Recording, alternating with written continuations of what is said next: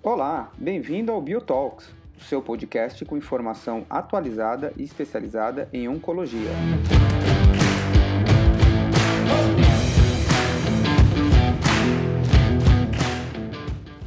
Bem-vindos a mais um BioTalks. Meu nome é Igor Morbeck e eu sou médico oncologista, membro da BIO, a Brasília Information of Oncology. E hoje eu tenho o prazer de estar aqui com dois especialistas para discutir um tema polêmico, mas de extrema relevância para a medicina atual, que é falar sobre o uso da cannabis na medicina. Para isso, então, eu conto com dois especialistas. O primeiro é o Dr. Rodrigo Sachi. O Dr. Rodrigo é graduado na Faculdade de Medicina de Ribeirão Preto ele fez residência médica em clínica na Faculdade de Medicina de Ribeirão. Ele tem título especialista em medicina intensiva pela Associação Médica uh, em 2014. Ele é pós-graduado em cuidados paliativos pelo Instituto de Ensino e Pesquisa do Hospital Sírio-Libanês e atualmente está em fase de defesa de tese de algo extremamente importante e relevante para nós, que vai avaliar a eficiência terapêutica e os efeitos colaterais no uso de maconha medicinal e canabinoides para o controle de náuseas e vômitos. O Dr. Rodrigo, ele trabalha desde 2019 como diretor de projetos científicos e administrativos do Instituto de Ensino e Pesquisa do Hospital Santa Paula e é também membro do Núcleo de Cannabis Medicinal do Hospital Sírio-Libanês, em São Paulo. E também vou contar com um super especialista, neurologista, o Dr. Pedro Brandão, formado pela Universidade de Brasília, com residência também na USP de Ribeirão Preto e doutorando em neurociências na UNB. O Pedro Brandão ainda é membro titular da Academia Brasileira de Neurologia e médico neurologista do Hospital Sírio-Libanês, especialista em distúrbios do movimento. Muito bem-vindos, Pedro e Rodrigo.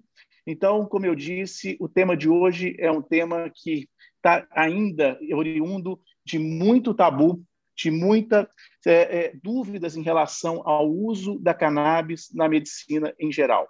Nós sabemos que o uso da cannabis no Brasil foi recentemente aprovado pela Anvisa, depois de muita polêmica e muita discussão jurídica sobre exatamente as indicações principais do uso dessa importante substância e que cada vez mais nós estamos tendo mais conhecimento de princípios ativos, de mecanismos de ação e principalmente uh, da fisiologia no organismo humano.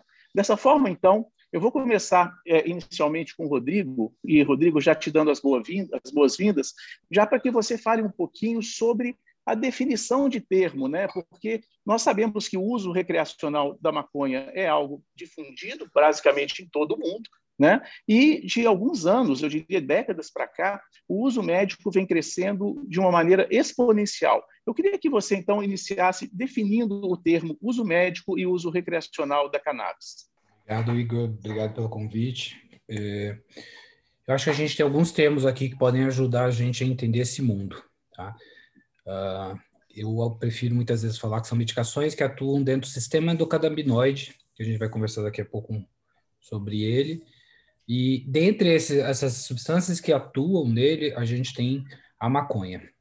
Da maconha, a gente tem uh, algumas formas de utilização. Uma é o uso recreacional, que é o uso que as pessoas fazem para ter prazer, pura simplesmente.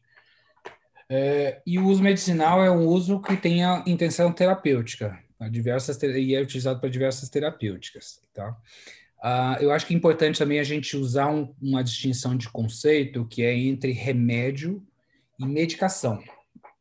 Uh, uma medicação, a gente tem uma concentração eh, conhecida das substâncias, a gente tem uma, é, no geral, é uma substância só, uma pequena quantidade de substâncias, enquanto remédios são diversas substâncias, entre eles vários fitoterápicos ou compostos naturais, chás naturais, que têm diversas substâncias e que também têm utilização para fins é, terapêuticos. Tá? Então, acho importante a gente entender a distinção desses conceitos e imagino que a gente vai conversar aqui mais do uso da maconha, né, mais do uso dos, da, do remédio, né, CBD, THC ou derivados, mais do que da, uh, da própria maconha em si. É, muito bom, Rodrigo. É, Pedro, o Rodrigo citou rapidamente sobre um sistema é, chamado endocannabinoide. É, fala um pouquinho desses aspectos fisiológicos desse sistema, como é que isso funciona no nosso organismo e quais são esses receptores que, que eventualmente a cannabis possa atuar? Igor, muito obrigado pelo convite em participar desse tema tão interessante. Bom, o sistema endocannabinoide, ele foi conhecido mais recentemente, e é um sistema de sinalização que ocorre é, química né, dentro do corpo, especialmente no sistema nervoso central, mas também está presente em vários outros tecidos é, periféricos, né, como sistema cardiovascular, gastrointestinal, sistema imune, entre outros, em que ele é mediado por substâncias que são é, etanolamidas de é, ácidos graxos ômega 6 e ômega 3, que a gente chama de endocannabinoides. Os dois mais conhecidos são o, a anandamida e o 2-AG. Essas substâncias elas agem em um grupo de receptores é, que são é, distribuídos em diversos locais do corpo, que são os receptores CB1 e CB2, essencialmente, mas elas também agem em outros receptores, como o GPR 119, GPR 55 e TRPV1. Né? Então, você vê é, que são estruturas que têm importância fisiológica bastante relevante na regulação é, de sistemas de dor, de memória, é, de, de ciclo sono-vigília, termogênese, apetite, é, então, com uma ação bastante ampla. O interessante desse sistema é que ele age muito como é, um, um, receptor, é, um neurotransmissor que a gente chama de retrógrado, né? Muitas vezes o receptor CB1 CB2 estão no neurônio pré-sináptico. Então, ele age como um modulador da liberação de outros neurotransmissores. E por isso que ele é tão tem uma atividade biológica tão importante e tão distribuída. É, pode dizer que ele é uma espécie de regulador de, de, de algumas, de várias funções fisiológicas, né? Entendi. O Pedro, e esse sistema é um sistema que ele vem sendo cada vez mais estudado ele já é conhecido há mais tempo? Como é que, que tem sido todo, todo esse nível de conhecimento em relação ao sistema endocannabinoide? O conhecimento foi é, aumentando exponencialmente nos últimos 20 anos, né? é, depois que se fez a clonagem do receptor CB1 e CB2, se não me engano, no início da década de 90, o Rodrigo pode me corrigir se eu tiver alguma imprecisão aqui em relação a datas, se descobriu depois em modelos animais que é, a gente poderia modular esse sistema e, e, e ao interagir eh, essas moléculas, tanto endógenas quanto os fitocannabinoides, você poderia ter efeitos antiepiléticos, efeitos antinociceptivos, né, antidor, é, poderia ter é, um efeito até mesmo neuroprotetor. Alguns estudos sugeriram que é, a modulação desse sistema pudesse interferir. Né? E isso ó, saiu de modelos animais e depois acabou sendo aplicado na prática clínica. Né? É, e, Rodrigo, dentre os princípios ativos, né, os chamados fitocannabinoides, que agem exatamente nesse sistema que o Pedro colocou muito bem, os principais expoentes é o THC e o canabidiol, mas certamente existem outros. Você consegue falar um pouquinho da diferença, né, principalmente em termos de princípio ativo, de uma medicação é, é, que age exatamente em um sistema, em outro sistema, e como que na prática, já, já fazendo uma pergunta na sequência para você, como que na prática clínica eu diferencio Uh, usar uma droga que age especificamente em um e outro receptor e quais seriam exatamente os efeitos esperados, né? Uma pergunta mais ampla para você. É, eu acho que o, o que o Pedro estava falando do sistema endocannabinoide, eu acho que é a parte mais interessante disso tudo. Isso é um, é um sistema extremamente complexo, uh, com alguns receptores conhecidos, vários suspeitos e várias intersecções com outros sistemas.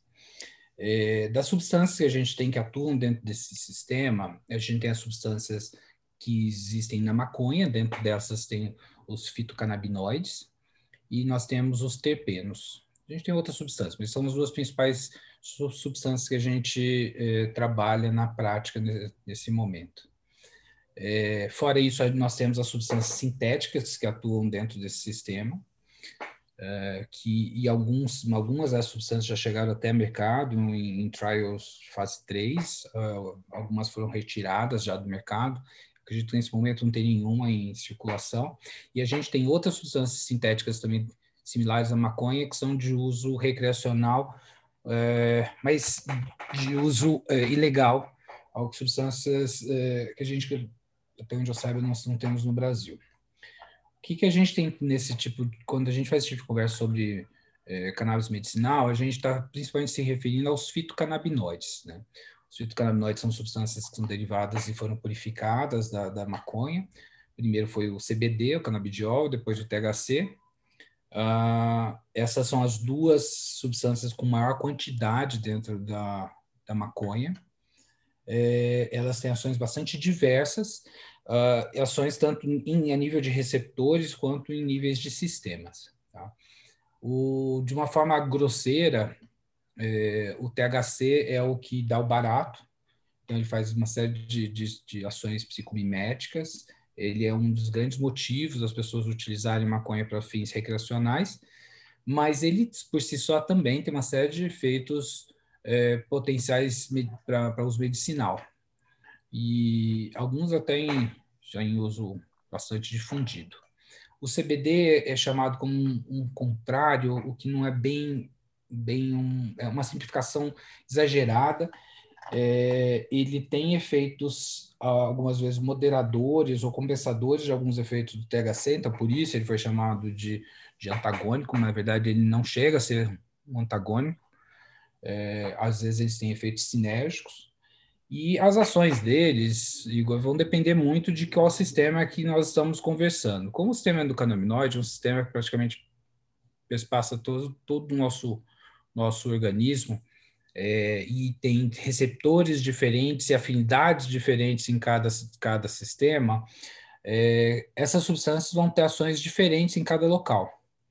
Então, eu acho que uma grande diferença da gente utilizar um, tratamentos visando o sistema endocannabinoide é que a gente não consegue, às vezes, individualizar, pelo menos com o que a gente tem até esse momento, individualizar uma ação.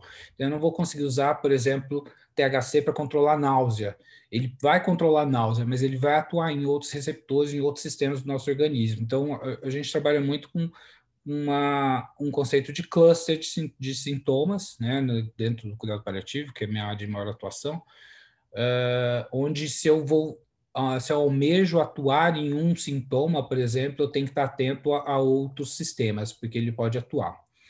Uh, te dar um exemplo, eu vou utilizar THC para controlar náusea, ele pode me trazer, uh, por exemplo, sonolência. Ele, e isso não é um efeito colateral, isso é um efeito do, da própria substância. É, e aí, essa, esses usos, de qual que a gente usa, ele cada, cada indicação a gente utiliza uma medicação ou a outra em doses diferentes, e muitas vezes a gente utiliza combinações delas. Especificamente para náusea e vômito, a preferência é o canabidiol ou você é, usa THC. algum percentual de THC? THC? Não, ele é THC. Os, os estudos praticamente foram feitos todos com THC para... Todos com THC. É. Ô, Pedro, vamos falar um pouquinho agora da, da atuação dos fitocannabinoides em neurologia clínica, né? A gente sabe que, que esse também não é um uso recente, né? Já há décadas que vem sendo testado em crises epiléticas maiores. Eu acho que talvez um grande exemplo seja a síndrome de Lennox-Gastaut, uh, entre outros, né? E claramente hoje, né, com essa aprovação legal no Brasil. Uh, eu acredito que na sua prática clínica você já tenha hoje uma, uma liberdade maior né, de escolha entre drogas mais ativas nesse cenário muitas vezes difícil que são as epilepsias. Né? Eu acho que você pode aí discorrer bastante, que esse é um assunto de interesse seu. Né? Assim, é, as epilepsias, elas também, como tinha falado, saíram de modelos experimentais que sugeriram que o canabidiol tinha efeito anti-epilepsia atlético, né? E é, até que o uso em crianças, né, dentro da neurologia infantil, com as crianças com aquelas epilepsias que a gente chama de encefalopatias epiléticas infantis, são epilepsias geralmente catastróficas, que cursam com atraso de desenvolvimento e com dezenas de crises por dia. É, foi evidenciado que o canabidiol é, significativamente melhorava a qualidade de vida dessas crianças, especialmente síndrome de Lennox-Gastaut e síndrome de Dravet.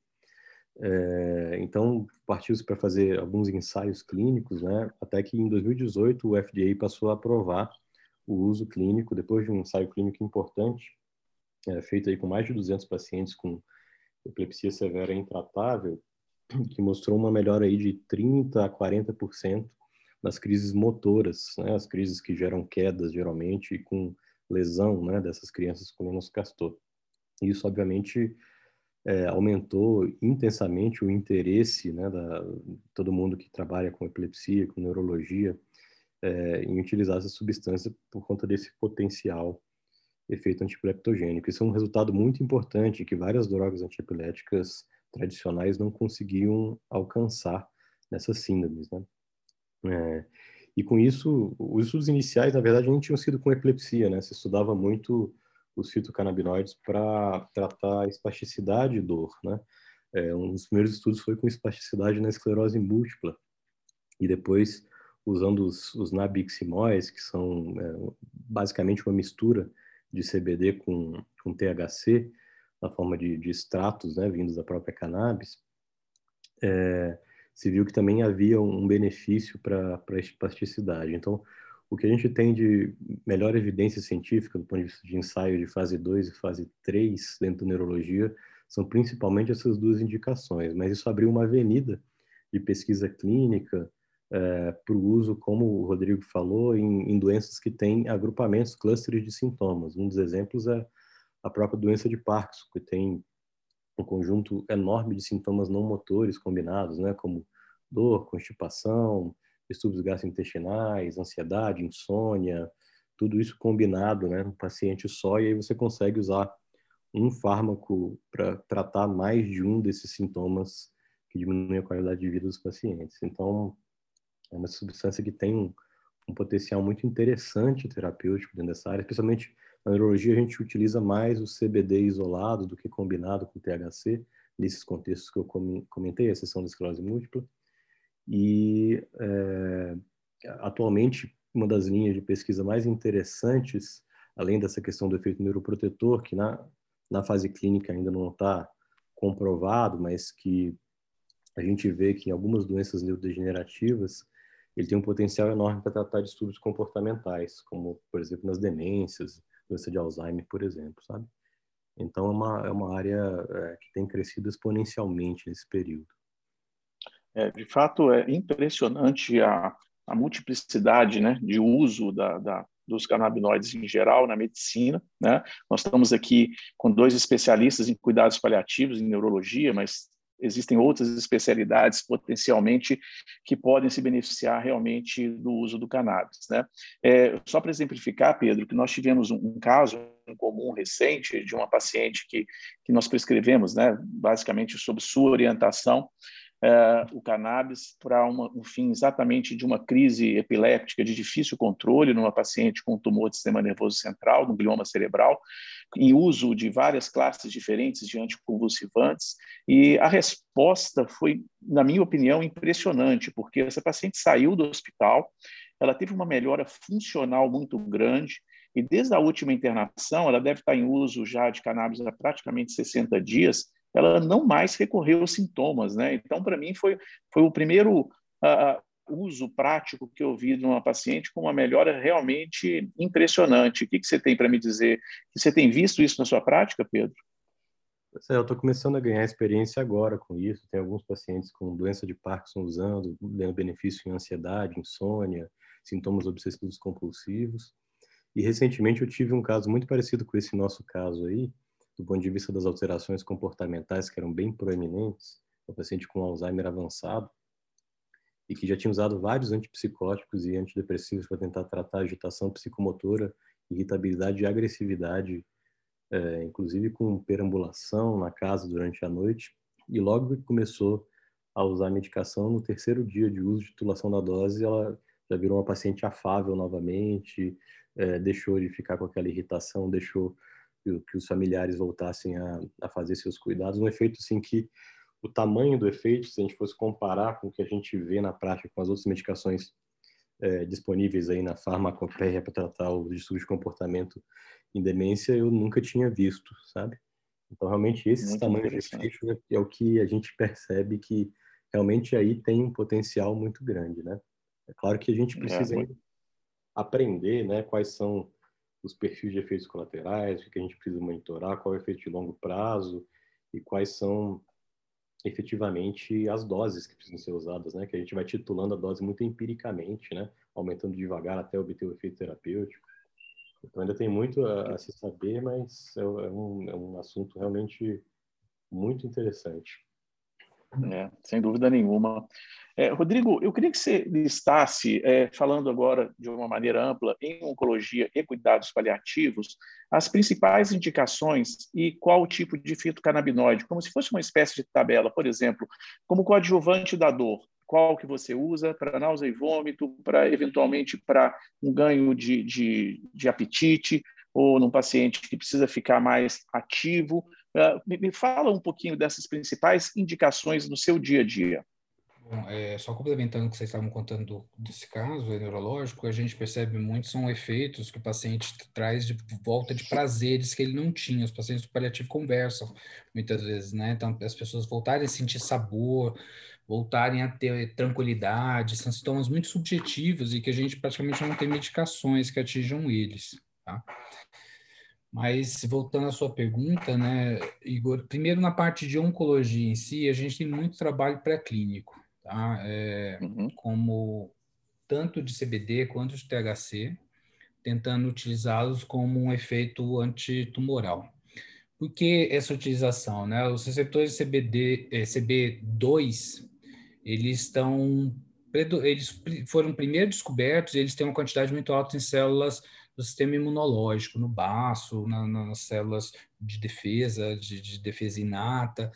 Então, uh, essa tentativa de modular eh, essas células através desses receptores tem esse, esse racional para utilização como drogas antitumorais. Eh, em termos eh, de célula, eles têm inúmeros tumores que, que têm resposta, mas em termos clínicos a gente ainda não tem, não tem nada para que, que justificar essa utilização com esse fim que não seja é, que não seja para fins é, de pesquisa. Tá? O, acredito uhum. que o glioblastoma seja a, a, o tumor mais estudado neste, neste sentido. Tá? É, dentro do, dos cuidados paliativos em si, a gente utiliza como controle de sintomas, né? A gente não vai, não tem nem essa intenção de reverter a progressão da doença, e aí para isso a gente consegue diversos, diversos sintomas, tá? Uh, a maior parte das vezes a, a gente não a gente pode utilizar tanto CBD quanto THC diversas indicações na, fora náusea a maior parte das outras a gente pode começar com, com CBD ou com já com uma associação. É, eu, uma sugestão é para quem não tem a prática em utilização sempre começar com CBD porque vai ter muito menos efeito colateral vai ter uma tolerância muito melhor com esse paciente. E, e, você vai, vai conseguir sentir o que, que, acontece, porque principalmente pessoas que não têm utilizado maconha e pessoas que utilizam, já utilizaram maconha, às vezes elas respondem de formas diferentes. Tá? É, e aí o CBD você consegue titulando ele, né? Essa regra que é, o Pedro já falou, é, a gente sempre é, start low, go slow, né? A gente começa com a menor dose possível, muitas vezes abaixo da dose mínima que a gente quer atingir como dose terapêutica, para tatear efeito colateral. Uh, então, a gente, a maior parte das vezes, começa com doses pequenas de CBD e depois pode ou não associar no THC. Uh, os dois, por que associar, né? Porque a gente tem um efeito chamado entourage, ou em português, efeito comitiva, de que um mais um não é dois, aqui um mais um às vezes dá três, dá quatro, dá cinco. É, eles têm, como eles têm várias formas de atuação nas células, eles fazem efeitos de sinergia e um otimiza muitas vezes o outro. Então, essa prática de começar com CBD, e se você não tiver, atingir uma dose de, de, do CBD já dentro daquilo esperado e não tendo a resposta de você aí associar THC, é uma prática muito frequente, principalmente em pacientes mais frágeis, pacientes mais idosos, que é o que a gente trata muito no paliativo, e às vezes vocês também, né, na oncologia, né, vocês têm pacientes também nessa, nessa questão de fragilidade. De náusea em si, a gente tem uma evidência, é uma das melhores evidências, junto com, com, com anticonvulsivantes, né, com efeito anticonvulsivante, é, náusea e vômito para quimioterapia é bastante firme, inclusive está já em diretrizes internacionais para sugestão de uso. Só que a, a, o THC tem um efeito bastante curioso, ele tem uma, faz uma curva em U. Então, muitas vezes, uma dose baixa dele, você não faz efeito, você vai aumentando, aí você, volta, aí você tem um bom efeito, e se você subir muito, você perde esse efeito. Então, ele, dentro do, do, do né, imagino que a gente vai ter alguns oncologistas aqui ouvindo essa conversa, para controlar náusea e vômito de quimioterapia, ele é bom para as náuseas moderadas. E essa breakthrough náusea, né, que, que ele, as, as melhores formas de controle seriam inalatórias, que a gente praticamente não tem aqui no Brasil. Mas a gente pode utilizar tanto para controle de dor, principalmente dor crônica, dor neuropática, uh, uma dose de. a maior parte do, da, das substâncias elas vêm em gotas, né? Então, mais ou menos 20 gotas para um miligrama, tá?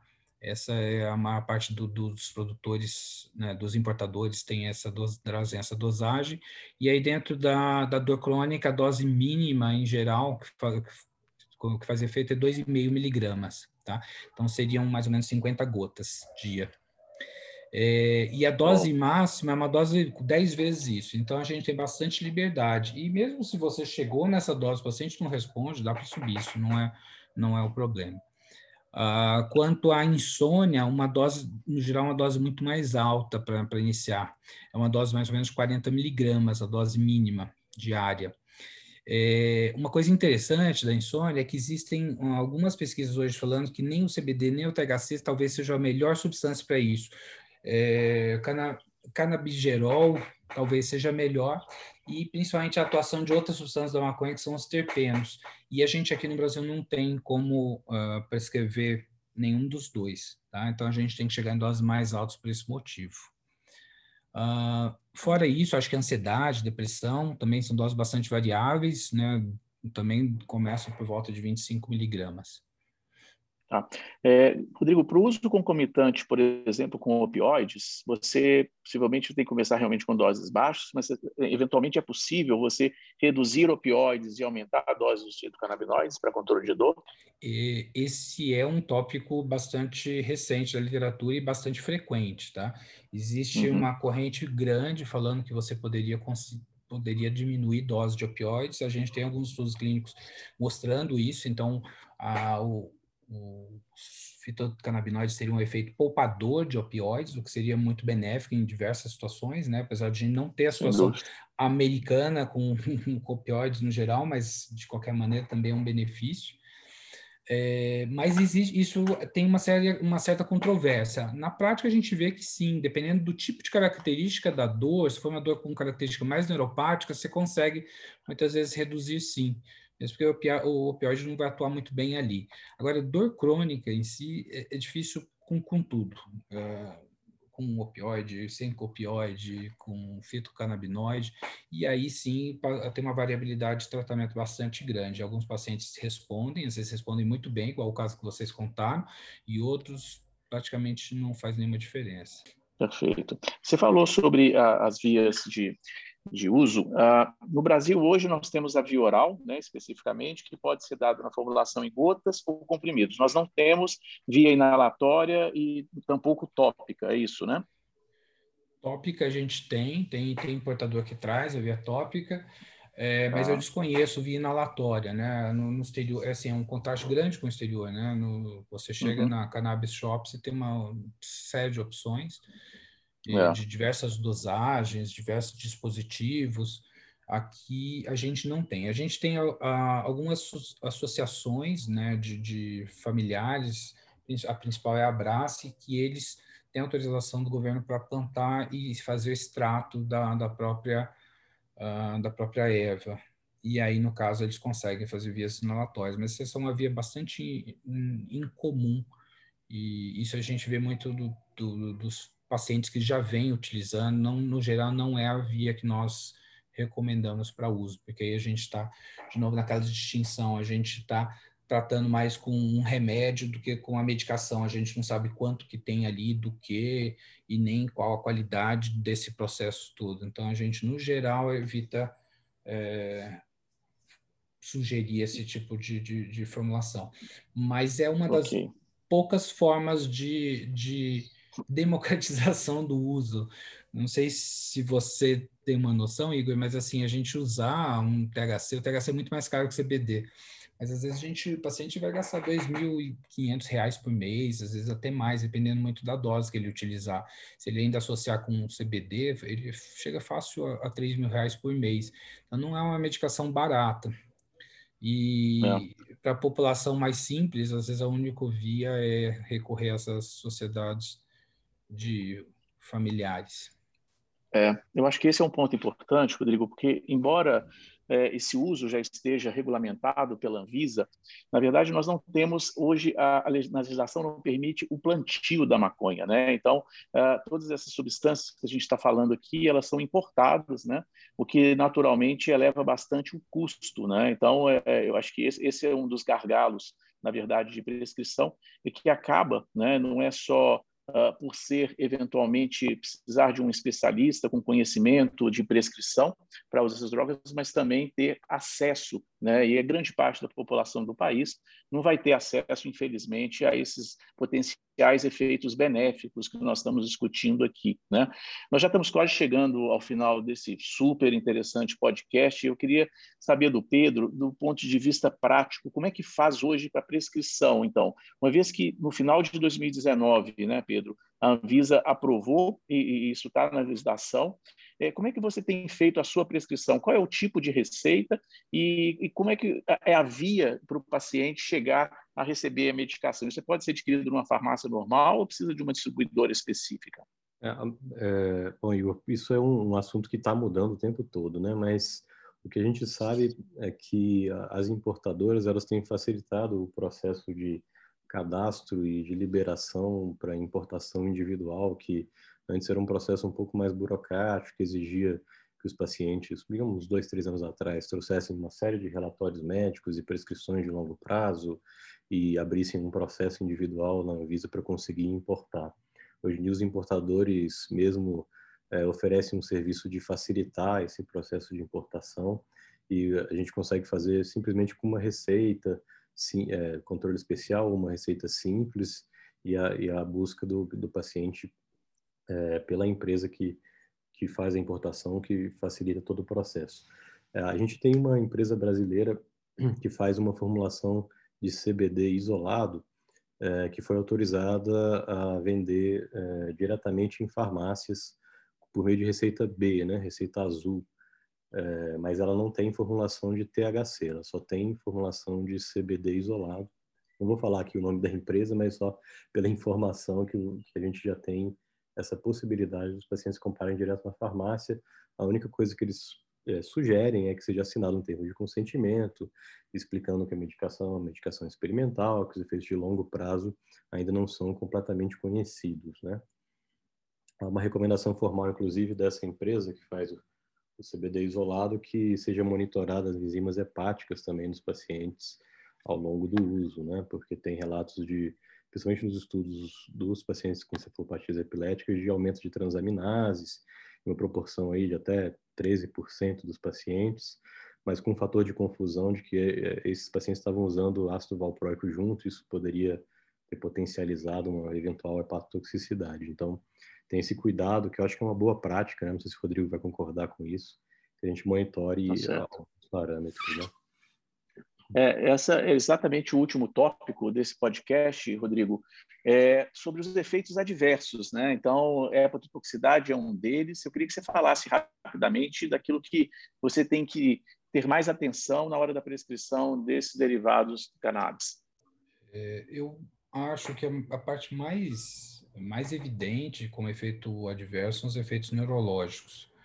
É o que a gente mais vê, alteração de humor, muita sonolência ou insônia. Às vezes é difícil de, de, de saber qual vai acontecer com alguns pacientes. É, mas o CBD ele é uma substância com baixíssimo índice de efeito adverso. Então, apesar de que ele também causa efeitos adversos, a, a, chance de você ter um efeito adverso é muito baixa. Uma coisa que é importante, já que a gente está falando de efeito adverso, é entender que sim, existe uma síndrome de intoxicação por maconha, mas não existe óbito relacionado. Então, tanto CBD quanto THC são medicações extremamente seguras na, na prática médica, tá? Uh, mas eu, o que eu avaliaria mais, eu acho que a gente conversando com um público mais uh, ainda não habituado, seria a, a, monitoração desses efeitos neurológicos. A questão de monitoriza, monitorização laboratorial não, não é uma prática é, de de todos, né? Eu acho que eu concordo com o Pedro que a questão desses pacientes que estão em uso de, de múltiplas medicações, eles vão ter a monitoração, eu acho que eles já estariam fazendo com boa prática pelas outras substâncias. Acho que mais importante até do que isso são as interações, né? Tem alguns, uh, algumas substâncias que a gente já sabidamente é, conhece que a, tanto CBD quanto THC podem diminuir o nível sérico ou aumentar o nível sérico. Então, a monitoração de efeitos adversos neurológicos, principalmente, e a questão de dessa polifarmácia, com a maior parte dos pacientes chega para a gente com a polifarmácia. Bom, pessoal, uh, infelizmente nós chegamos ao final desse podcast, um assunto cercado de muita polêmica e estigma, e eu conversei aqui com dois grandes especialistas no assunto, ambos oriundos da Faculdade de Medicina de Ribeirão Preto, e eu espero que vocês, ouvintes, aproveitem esse tópico cercado realmente de novidades e certamente, como eles disseram aqui, assuntos em construção, né? Uma vez que esse é um conhecimento que tende a evoluir bastante em prol de melhor qualidade de vida para os pacientes críticos dentro da medicina em geral. Muito obrigado, Pedro. Muito obrigado, Rodrigo. Foi um prazer conversar com vocês.